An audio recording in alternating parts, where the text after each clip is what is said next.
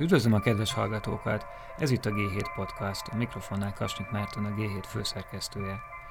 A Társadalmi Report ez egy olyan kiadvány, ami minden második évben megjelenik, most már 1990 óta, és az akkoriban megjelenő társadalomkutatásnak legjavát szedik össze benne, és most jelenik meg ennek a sorozatnak a 2018-as kiadása.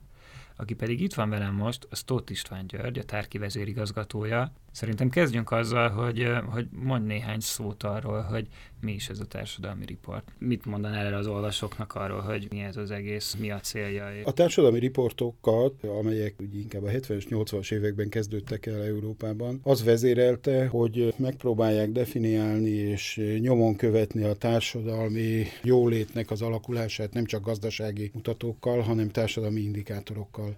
Ezt részben Skandináviában, részben Németországban, Hollandiában, Angliában kezdték el. Annak a társadalmi riportnak is, ami a tárki társadalmi riportjaként fut 1990 óta, annak ezek a kötett sorozatok adták a mintáját. Na most ugye az, hogy miket tekintünk társadalmi indikátoroknak, az persze folyamatosan alakult és folyamatosan változott részben az egyes társadalmi csoportoknak a, az anyagi helyzetét, a társadalom mozgását, a különböző életszínvonal és életminőség indikátorokat jelenti. Nálunk ez, ahogy említettem, 1990-ben kezdődött el. Én csak 98-tól vagyok szerkesztője egyébként, tehát 1990-ben Kolosi Tamás, Andorka Rudolf és Vukovics György hozták létre ezt a sorozatot. Ugye Andorka Rudolf akkor a Közgazdasági Egyetem tanszékvezetője volt, Kolosi Tamás a Tárkinak a vezetője, és Vukovics György pedig a KSH. És az a társadalmi riport, az még a német kormány rendelte meg, és már az Antal kormány fizette ki, és ez azóta is így zajlott minden második évben, minden páros év. Aztán Andorka Rudolf nagyon korai halálával, aki 97-ben halt meg, én 98-ban bekerültem a szerkesztők közé, és a 2000-es évek közepétől pedig ketten szerkesztjük Kolosi Tamással. A kötet a koncepcióját tekintve nagyjából ugyanaz, mint a kezdetekkor volt. Annyiban térünk el a más országok társadalmi riportjaitól, hogy itt a cikkeket, a fejezeteket, azokat mind olyan szándékkal íratjuk meg a szerzőkkel, hogy ők interpretálják, értelmezik a változásokat, és nem egyszerűen egy statisztikai kiadványt készítünk, hanem természetesen ahol tudjuk, ott húzzuk tovább az idősorokat, de azért mindig van mód arra, hogy a szerkesztők kiválogassák azokat a témákat, amiket éppen akkor, éppen ott fontosnak tartanak a magyar társadalom fejlődése szempontjából. Általában az a cél, hogy az elmúlt időszak, ugye, hogy mivel két évente jelenünk meg a legutóbbi megjelenés óta, a magyar társadalomra vonatkozóan készített empirikus, szisztematikus adatokat produkáló vizsgálatok eredményeit interpretáljuk, abban, hogy milyen fejezetek voltak, abban történtek változások. Tehát az elején elsősorban csak társadalmi indikátorok voltak, aztán a 90-es évek végén, a 2000-es évek elején elkezdtünk intézményi elemzéseket is közölni, és egy idő múlva megjelentek gazdasággal kapcsolatos fejezetek is de azért alapvetően a társadalmi folyamatoknak a nyomon követése a cél. És még egy dolog, hogyha már a históriáról beszélünk, az az, hogy nálunk is volt arra egy kísérlet, talán egy évtizeden keresztül vagy tovább is, amikor volt egy nagyon masszív ilyen statisztikai része a kötetnek, tehát ugyanazokat az indikátorokat próbáltuk húzni tovább, főleg ez abban az időszakban még működött, amíg Bukovics György is a szerkesztők között volt, de aztán egy idő múlva ezzel a dologgal leálltunk, és nagyobb teret engedtünk annak, hogy a szerzők interpretálják azt, ami zajlik, mert hogy maguknak a statisztikai adatsoroknak a, az előállítása, meg a hozzáférhetősége, az ugye a statisztikai rendszerből kijön, és azt nem ér, úgy, úgy gondoltuk, hogy ezt nem érdemes fenntartani a, a, a társadalmi riportnak a sorozatában. Továbbra is abszolút cél, hogy, hogy a szisztematikusan gyűjtött adatok ott legyenek mögötte, hogy az adatok azok a társadalom állapotára vonatkozzanak, vagy a gazdaság állapotára, de olyan indikátorokra, amik a társadalmi működés szempontjából fontosak, és természetesen az is cél, hogy ezek nem, ezek nem véleménycikkek, tehát ezek olyan elemző cikkek, amelyek a változásokat bemutatni tudják, viszont a szónak abban az értelmében értelemben nem is tudományosan analitikus cikkek, hogy nem, tehát az eszközrendszer és a prezentációnak a, a módszere az olyan, hogy minél szélesebb kör értse, hogy minél szélesebb kör számára hozzáférhetővé legyen. Én emlékszem rá, amikor engem először Andor Karudó fölkért arra, hogy legyek szerző, akkor azt mondta, hogy István, ide olyan cikket kell írni, amit az átlagos hetilapolvasó állampolgár meg tud érteni, aki mondjuk egy gazdasági hetilapot a kézbe vesz. Tehát maguk a cikkek, azok nem analitikus, tudományos cikkek, nem az az elsődleges feladatuk, hogy vala egy bizonyos tudományos problémának a megoldásához közelebb vigyenek bennünket, és szándékosan arra törekszünk, hogy minél szélesebb kör számára elérhetőek legyenek. Akkor térjünk is rá az idei kötetre. Nyilván nehéz, uh, itt ilyen több tucatnyi tanulmány jelent meg most is, nehéz ezekről összefoglaló általános megállapításokat tenni, de azért próbálkozzunk meg vele. Tudnál találni olyan probléma vagy motivum csoportokat, uh-huh. amik körül meg lehetne érteni a... Uh-huh.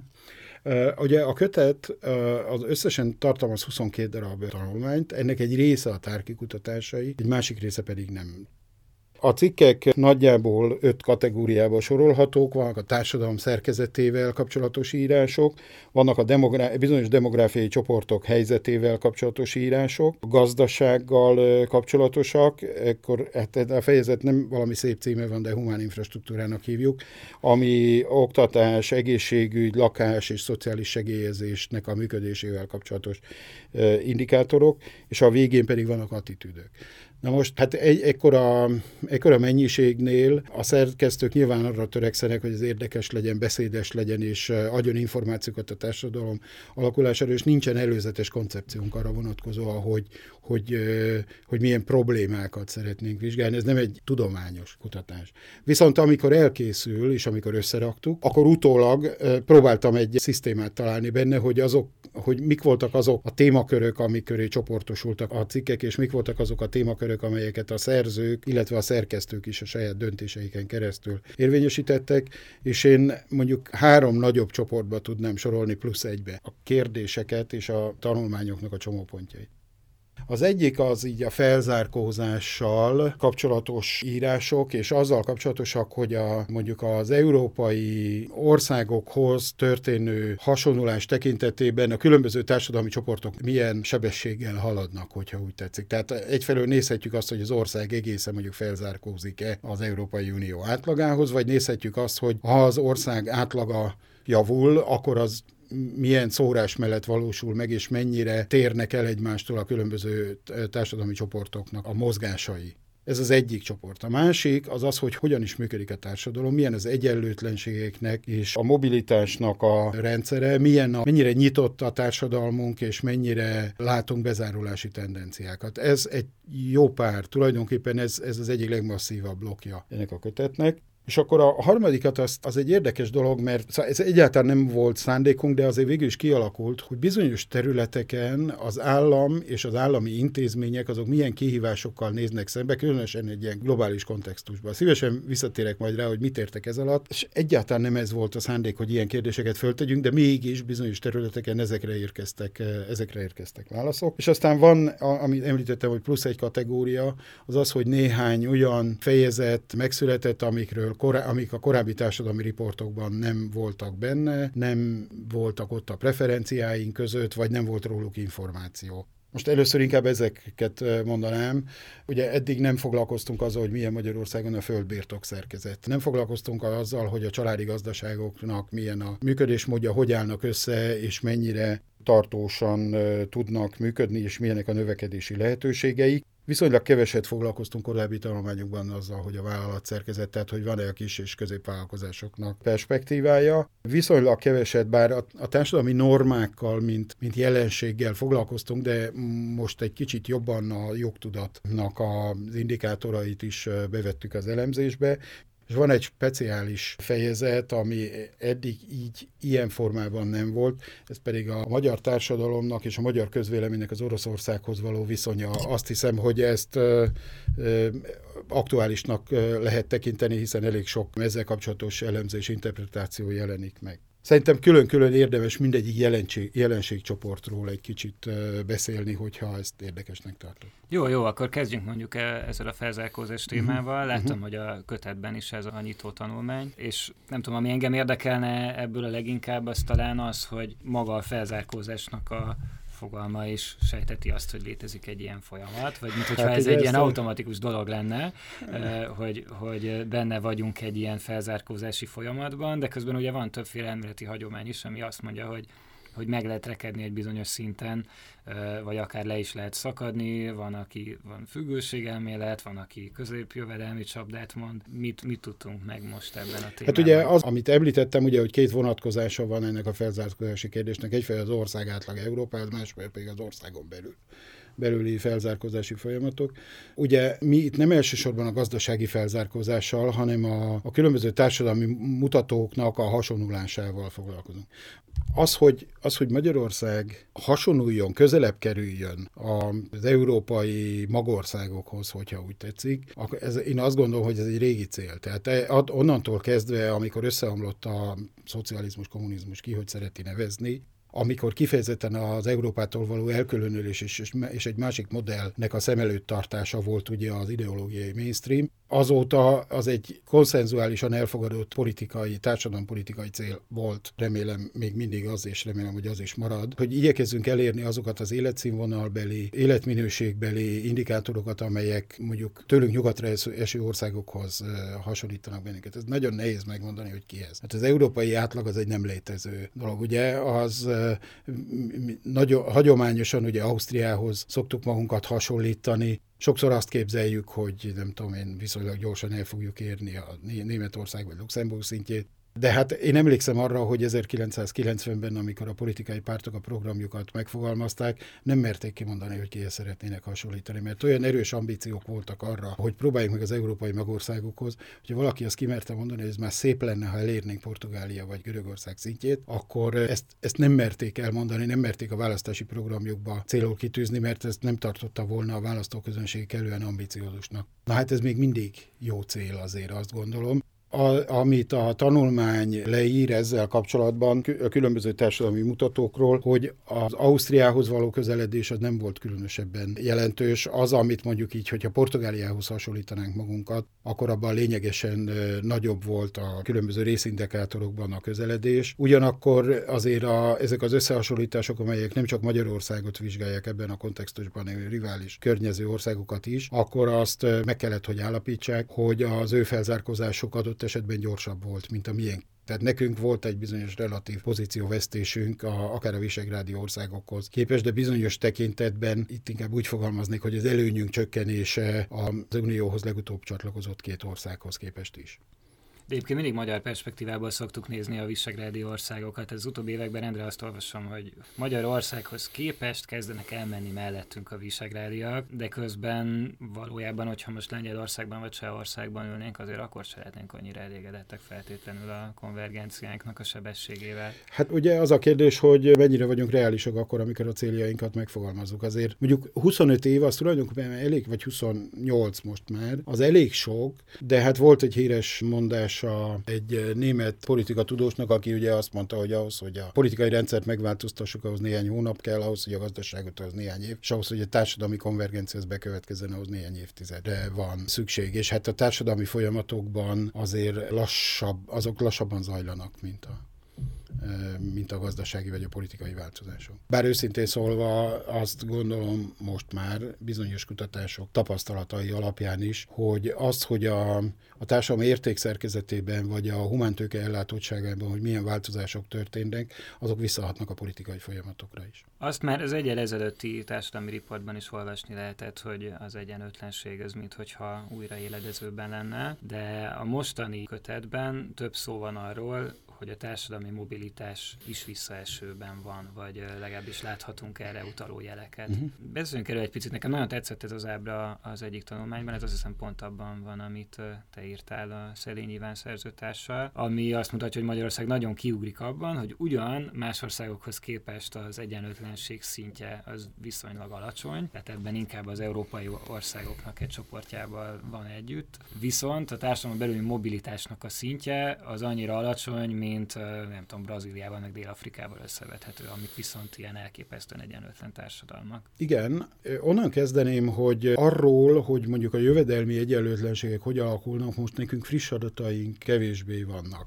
De nem is ezt szeretném elsősorban kiemelni, hanem azt, hogy ma Magyarországon, amikor egyenlőtlenségekről beszélünk, akkor csak részben kell, hogy arra figyeljünk, hogy mekkora az aktuális jövedelmeknek a különbsége. Szóval az elmúlt néhány évben olyan masszív átrendeződése következett be az mondjuk úgy, hogy életlehetőségeknek, meg a vagyoni helyzetnek és a vagyonnal való rendelkezés, illetve az ahhoz való hozzáférésnek, ami azt gondolom, hogy hosszú távon, tehát 10-15-20 éven belül fogja igazán kimutatni a hatásait. Most egy adott időpillanatban az, hogy kikap licenszet valamilyen vagyonnak a működtetésére, vagy kinek a kezébe kerülnek ilyen olyan olyan vagyonok, az lehet, hogy rövid távon van az a mérhető jövedelmi egyenlőtlenségében nem látszik, viszont hosszú távon biztosan. Most rátérve arra, amit kérdeztél, ezt ugye ezt úgy hívják, hogy ez a nagy Gatsby görbe, ez a bizonyos ábra, amiről beszélünk megfigyelték azt a szabályszerűséget szociológusok, közgazdászok, hogy a társadalmi mobilitás és az egyenlőtlenségeknek a mértéke az fordított arányban viszonyul egymáshoz. Tehát azokban az országokban, ahol kisebbek az egyenlőtlenségek, ott nagyobb a mobilitás, és ahol nagyobbak az egyenlőtlenségek, ott kisebb a mobilitás. Volt valamikor egy olyan gondolatmenet, olyan értelmezése a világnak, hogy azért ez lehetséges, hogy azokban az országokban is, ahol viszonylag nagyobbak az egyenlőtlenségek, a társadalmi távolságok azok áthidalhatók, és ezért hivatkoznak ugye a nagy Gatsby-re, aki hát irtozatos erőfeszítésekkel a társadalom legaljáról a társadalom legtetejére jutott, konkrétan ugye egy bizonyos hölgy kezének az elnyerése, elnyerése érdekében, de mindegy, erre utal ez az ábra. Magyarország ebből a nemzetközi összehasonlításból kilóg. Tehát a magyarországi egyenlőtlenségi rendszer, még egyszer mondom, azzal a megszorítással, amiről az előbb beszéltünk, az, az nem nem lóg ki. Tehát Európában vannak lényegesen egyenlőtlenebb országok, és a posztszocialista országok között is vannak lényegesen egyenlőtlenebb országok. Pláne a mondjuk így az angol száz országokban lényegesen nagyobbak. Nem lógunk ki, hanem visz, viszonylag alacsonyak az egyenlőtlenségek, és ennek ellenére a társadalmi mobilitás is nagyon alacsony. Most nemrég jött ki a gazdasági együttműködés szervezete, az OECD egy tanulmányjal pont a társadalmi mobilitásról, ezt az ábrát is onnan vettük, és ők azt vizsgálták, hogy mik lehetnek a hát, mi lehet a hátterében annak, hogy, hogy az egyes országban nagyobb, más országokban pedig kisebbek az egyenlőtlenség. És a mobilitás főleg. Ők is ugye azt találták, hogy vannak olyan helyzetek, amikor kialakul az úgynevezett ragadós plafon, vagy a ragadós padló jelensége. A ragadós padló az azt jelenti, hogy azok, akik a társadalom mondjuk kevésbé szerencsés csoportjaihoz tartoznak, alacsonyabb az iskolázottságuk, a jövedelmük, a munkerőpiac, marginálisabb a munkerőpiaci helyzetük, azoknak a gyerekei akkor is rendkívüli nehézségek árán tudnak fölemelkedni, akár az alsó középosztályhoz, akár a középosztályhoz, hogyha egyébként tehetségesek és ambiciózusak. És a másik végén a történetnek pedig ugye az van, hogy a esetleg kevésbé tehetséges és kevésbé ambiciózus gyermekei is az elitnek, azok képesek ott maradni az elitben, tekintettel arra, hogy a szüleik kellően jó erőforrásokkal, kapcsolati hálóval, attitűdökkel, ismerősökkel és így tovább rendelkeznek. Magyarországon is ez tapasztalható, hogy mind a ragadós padló, mind a ragadós plafontnak a jelensége ott van, és ráadásul ez nem is annyira új jelenség. Ezzel a dologgal a kötetben nem csak a mi tanulmányunk foglalkozik, hanem a társadalmi mobilitással van Robert Péternek egy tanulmány, aki egy nemzetközi összehasonlítást vizsgál meg abban, hogy az iskolai hátrányoknak és előnyöknek az áttörökítése az hogyan működik intergenerációsan. Van egy másik mobilitással foglalkozó tanulmány eh, Koltai Juliának és Metti Zoltánnak a tollából, akik viszont azt vizsgálják meg, hogy a kapcsolathálózati erőforrások, tehát az, hogy kinek milyen kapcsolati tőkéje van, az mennyire számít a társadalmi mobilitásnak az alakulásában és hát vannak még olyan elemzések, ahol implicite jön elő ez a dolog, tehát mondjuk az iskolarendszerrel foglalkozó tanulmány, amely kiemeli a Lannert Judit tollából, amely kiemeli azt, hogy Magyarországon rendkívül erős a szülői iskolázottságnak, meg vagyoni helyzetnek a hatása arra, hogy a gyerekeknek az iskolában milyen az iskolai teljesítménye. Összességében azt látjuk, hogy nagyon nagy a tehetetlensége a társadalmi egyenlőtlenségeknek, és ebből a szempontból azok az intézmények, amiknek a feladata lenne, hogy ezen oldjanak, azok elég rosszul teljesítenek, konkrétan az iskola rendszer és az oktatási rendszernek a teljesítményt túl korán szelektál, túlzottan korán helyezi divergáló pályára a gyerekeket, nem korszerű a tananyag, amit tanít, nem képes a, a hátrányokat, a szegregációt csökkenteni, és ezáltal összességében nem járul hozzá ahhoz, hogy nyitottabb legyen a társadalom A nyitottság ez nem egy, ezt szeretném, az, a szó mobilitási értelmében kell, kell értelmezni, és azt kell alatta érteni, hogy nincsenek olyan mesterséges korlátok mondjuk a tehetség előtt, amiknek a révén az, a tehetség az, az egyén számára és meg a társadalom számára is hasznos lehet. Nálunk vannak ilyenek, és ezeknek a legyőzésében vagy a le, ledolgozásában elég rosszul teljesít az iskola rendszer.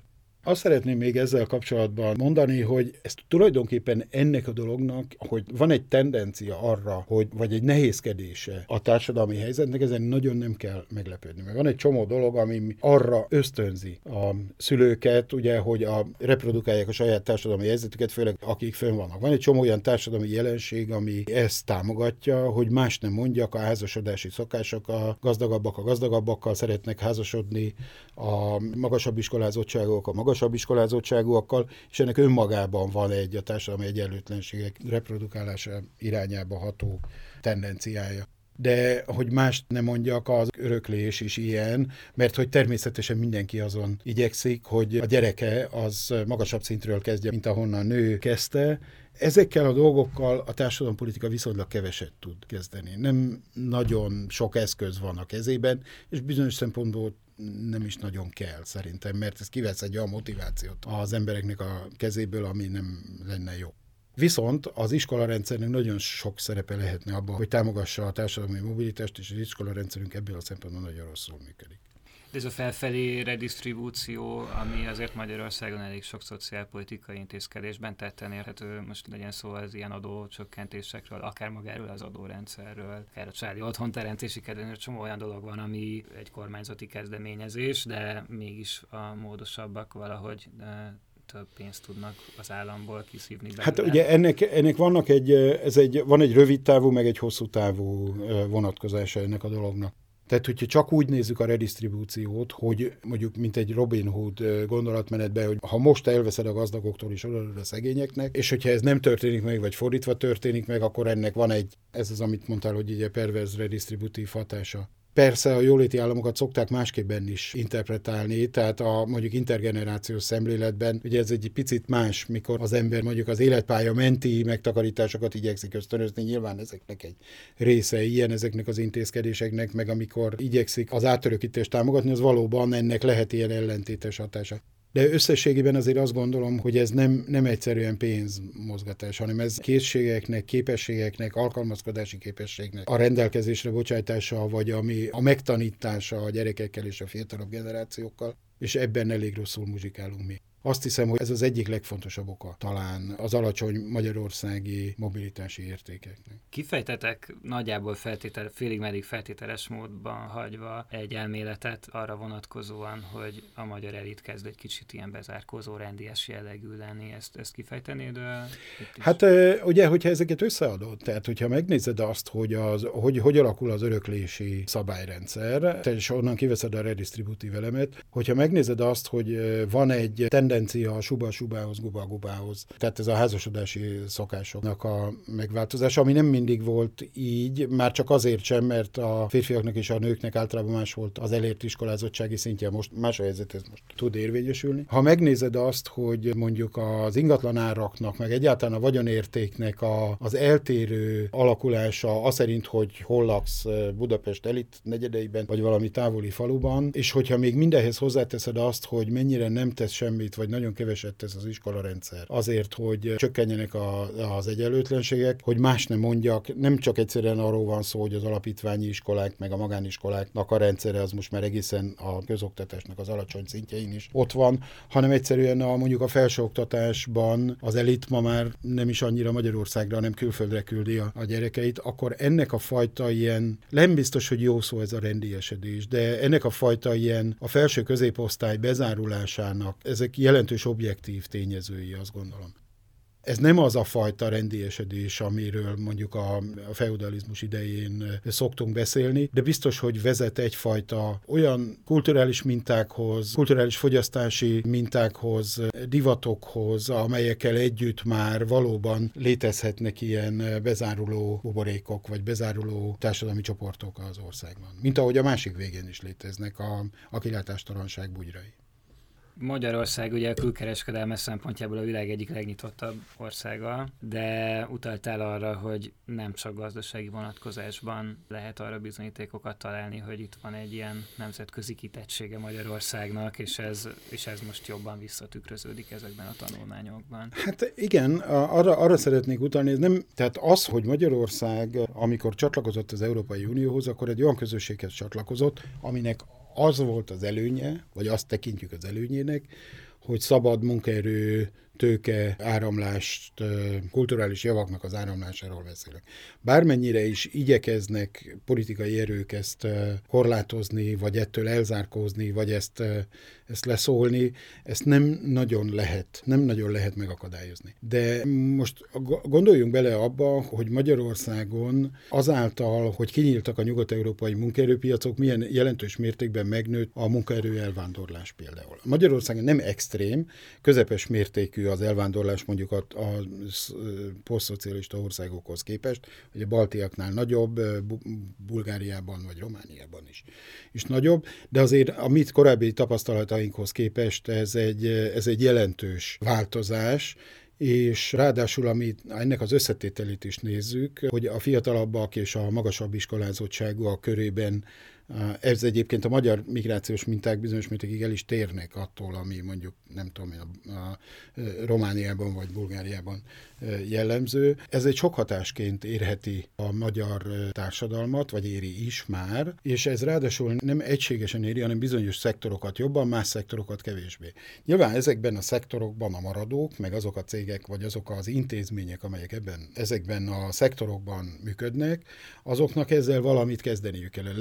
Legnyilvánvalóbb eset az ugye az egészségügy. Az egészségügyből a fiatalabb, magas iskolázottságú, vagy mondjuk középkorú és magas orvosok tömeges távozása, az jelent egy, az egy kihívást jelent a magyarországi egészségügyi rendszer számára, ha szeretjük ezt a dolgot, ha nem szeretjük. És mivel hosszú ideig nem történt érdemi reformja a magyar állami egészségügynek, ezért aztán nem csak, hogy a külföldre távozás, hanem még ráadásul a magánszektor számára is ugye kinyílt egy csomó lehetőség, mert az, az emberekben az igény arra, hogy jó kezelést kapjanak időben, emberhez méltó körülmények között várólisták nélkül, az azért megmaradt itthon. Ezért aztán az egyik tanulmány, ami a társadalmi riportban megjelent, az pontosan ezzel foglalkozik, hogy ez milyen mértékben építette föl a magánegészségügyet ma Magyarországon. És most, most már nem vannak, a... olyan, biz, vannak olyan biztosítások, amelyek, amelyeknek az a lényeg, hát, hogy el lehet menni vele külföldi gyógykezelésre. Ez lesz most már a következő dolog, hogy ki tud-e alakulni egy olyan biztosítási rendszer, ami azért valamilyen értelemben hidat teremt az egész, a magán és a,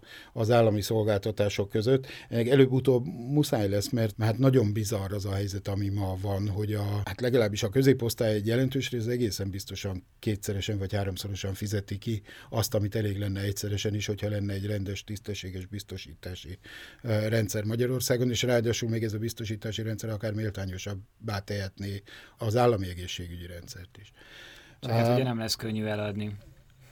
Mert ezt nem tudom, én szerintem most már nagyon sokaknak nagyon frusztráló az a helyzet, ami van. Tehát ezt a közvéleménykutatási eredmények is mutatják, meg az anekdotikus tapasztalatok ebből nagyon sokat mutatnak. Tehát azt szeretném mondani, ezt, ezt a két példát, az elvándorlásnak a példáját, meg az egészségügynek a példáját, azt azért mondtam, de még mondhatok egy harmadikat is, ami a, a globalizációs kihívással kapcsolatos. Az az, hogyha megnézzük azt, hogy a magyarországi üzleti környezet és a versenyképesség az azt hogy látják a Magyarországon működő vállalatok, akár magyarok, akár nem magyar vállalatoknak a vezetői, és hogy ez milyen szerepet játszik az általában a versenyképességi indexekben és abban, hogy az ország versenyképessége hogy alakult, akkor azt látjuk, hogy vannak bizonyos objektív mutatók, amelyekben mutatkozik javulás a versenyképesség tekintetében, és van egy csomó szubjektív mutató, amiben nem, vagy éppenséggel romlás mutatkozik. Mert hogy azok a vállalatvezetők, akik a magyar állammal üzletelnek, meg a magyar állami környezetben üzletelnek, élnek, azok a korrupciós hírektől frusztráltak, azok a lassú és rossz állami működéstől frusztráltak, és ilyen értelemben ez egy egészen konkrét globalizációs kihívás, hogy hogy rövid távon vagy középtávon terveznek-e azzal, hogy Magyarországon legyenek. Tehát ez egy harmadik ilyen jelenség, ami ebbe a mondjuk a, a magyar állammal szembeni globalizációs kihívások témakörbe illik bele. és én még tudnék mondani egy negyediket is, ez még mindig az iskola rendszerrel kapcsolatos. Tehát, hogyha nem készülünk föl arra, hogy írtó jelentős ilyen automatizációs, robotizációs tendencia zajlik a világban, és hogy tovább erőltetjük, hogy azokat a fajta közepes skilleket szeretnénk a gyerekeknek, meg a, a, a fiataloknak a kezébe adni, amikben tűnnek el az állások, akkor ez egy, ez egy hosszú távon rossz az országgal. Na most ez is egy igazából nagyon nem megállítható és nem befolyásolható folyamat. Tehát tudom, hogy ezek, ezek látszólag nagyon különböző példák, de minden, mindegyik esetben arról van szó, hogy az a fajta környezet, ami köz, körülvesz bennünket, ez a globalizációs környezet, ez jelentős nyomást gyakorol arra, hogy hogyan működjön nekünk az állam, akár az üzleti környezet biztosításában, akár az egészségügyben, vagy az oktatásban. Tegyük fel, hogy elmegyünk mostantól száz évre későbbre, és visszatekintenénk arra lassan három évtizedre, amit a társadalmi riport sorozat végigölel, akkor, hogyha most megpróbálnál mondani valami átfogót, akkor mi lenne az? Ezt azért kérdezem, ez egy nagyon hasznos referencia pont szerintem a, a, ez a sorozat. Egyszerűen azért, szóval ez egy nagyon jó kiinduló pont, mindig bármilyen problémát vizsgálunk, mm. és hát valószínűleg, hogyha valakinek, akkor neked van egy ilyen átfogó perspektívád abban, hogy ez, ez hogyan alakult. Mm. Hát fel kellett volna erre a kérdésre jobban készülnöm. Az, ebbe a kötetbe beletettünk egy repertóriumot. Ez a repertórium ez azt tartalmaz, hogy eddig milyen, társ, milyen cikkek, milyen témákban jelentek meg. 344 tétel van benne. Na most nyilván vannak olyan, olyan témák, amik minden évben, vagy minden, ugye páros évben, minden számban fölmerülnek azt szeretném ezzel kapcsolatban elmondani, hogy ez, ez egy picit túl, a kérdésed az egy picit túlmutat azon, hogy mit gondolunk, mert a társadalmi riportnak van ugyan néha olyan funkciója, hogy visszatekintsen viszonylag hosszabb időszakra, de azért ez nem, alapvetően nem, nem ez az elsődleges cél, hogy értékeljük mondjuk a rendszerváltás óta eltelt időszakot. Volt ilyen év, amikor erre nagyobb hangsúlyt helyeztünk. Én azt gondolom, hogy az az időszak, ugye ez 1990-ben kezdődött ez a sorozat, akkor, amikor az új magyar demokrácia és az új magyar piacgazdaság kezdődött voltak nagyon pozitív várakozások, de abban az időszakban nem csak Magyarországgal és nem csak a magyar jövővel, vagy a magyar rendszerváltással kapcsolatosan voltak pozitív várakozások, hanem általában a világ is optimistább volt. Tehát akkor egy olyan időszakot éltünk, amikor egyre több ember élt a világon demokráciában, amikor egyre több ember élt piacgazdasági körülmények között, egyre több ember számára nyíltak ki az utazási lehetőségek, és úgy tűnt, mintha a világ egy irányba menne, valamilyen pozitív vég felé, ahol minél többen lesznek, minél gazdagabbak és minél boldogabbak. Most egy kicsit karikírozom ezt a helyzetet azt láthatjuk, hogy azért az utóbbi 10-15 évben ez egy egészen más fordulatot vett eh, a világ úgy általában. Tehát eh, most eh, azoknak az országoknak, meg azoknak az embereknek a száma a világban, akik demokráciában élnek, azoknak csökken. Azok a viszonylag hosszú békés periódusok itt-ott háborúkkal megszakadtak, azok a az optimista feltételezések, hogy a, mondjuk így a, a liberális demokrácia és a versenyen alapuló piacgazdaság az valaminek a vége és a csúcspontja, azok számos helyen megkérdőjeleződtek, és ennél fogva most elég nehéz ezt előre jelezni, hogy valójában honnan is fogunk oda visszanézni, ahol most vagyunk a két forgatókönyvem az az, az, egy, az, a kettőből az egyik az az, hogy Magyarországon több kísérlet volt arra, hogy, hogy a demokratikus berendezkedést és a versenyen alapuló piacgazdaságot meghonosítsuk, vagy mondjuk legalább arra, hogy egy, egy ilyen polgárosuló demokráciát létrehozzunk. Ezek rendre kudarcot vallottak, és vannak olyan elemzők, akik azt mondják, hogy most is fennáll a veszély, hogy egy ilyen kudarcnak a végén tartunk ez az egyik forgatókönyv. Én remélem, hogy nem ez fog bekövetkezni. Én remélem, a, a, a másik forgatókönyv pedig az, hogy hogy azok a fajta félelmek és azok a fajta szorongások, amelyek ennek a, rendszerváltás körüli optimizmusnak a végével kapcsolatosak, azok bizonyulnak tévesnek. Tehát az lesz csak egy epizód, hogy megkérdőjelezzük akár a liberális demokráciának, akár pedig a versenyen alapuló piacgazdaságnak az értékeit. Én egyébként én meg vagyok győződve arról, hogy azt gondolom, hogy hosszú távon az ország prosperitásához csak ezen ilyen intézményeken keresztül tudunk eljutni. Nyilvánvaló, hogy ha, ha visszatérünk ahhoz a világhoz, amitől ugye nem vagyunk messze, amit Móricz leírt, vagy Mixát leírt, az, az túlzottan nagy prosperitáshoz nem fog vezetni. Tehát ugye két kérdésedre visszatérve, száz év múlva visszanézek, akkor vagy egy kudarcot, vagy egy időleges visszaesést fogok látni. Én abban bízom, hogy ez inkább ez időleges visszaesés. Az, ami majd akkor kialakul, és az ország visszakerül egy olyan trackre, hogyha úgy tetszik, amikor ezek az értékek, amiket az előbb itt elmondtam, ezek fontosak maradnak. Hát köszönöm szépen, Tóth István volt a vendégem, iratkozzatok fel a G7 Podcastnak a csatornájára, és találkozunk a jövő héten. Köszönöm én is.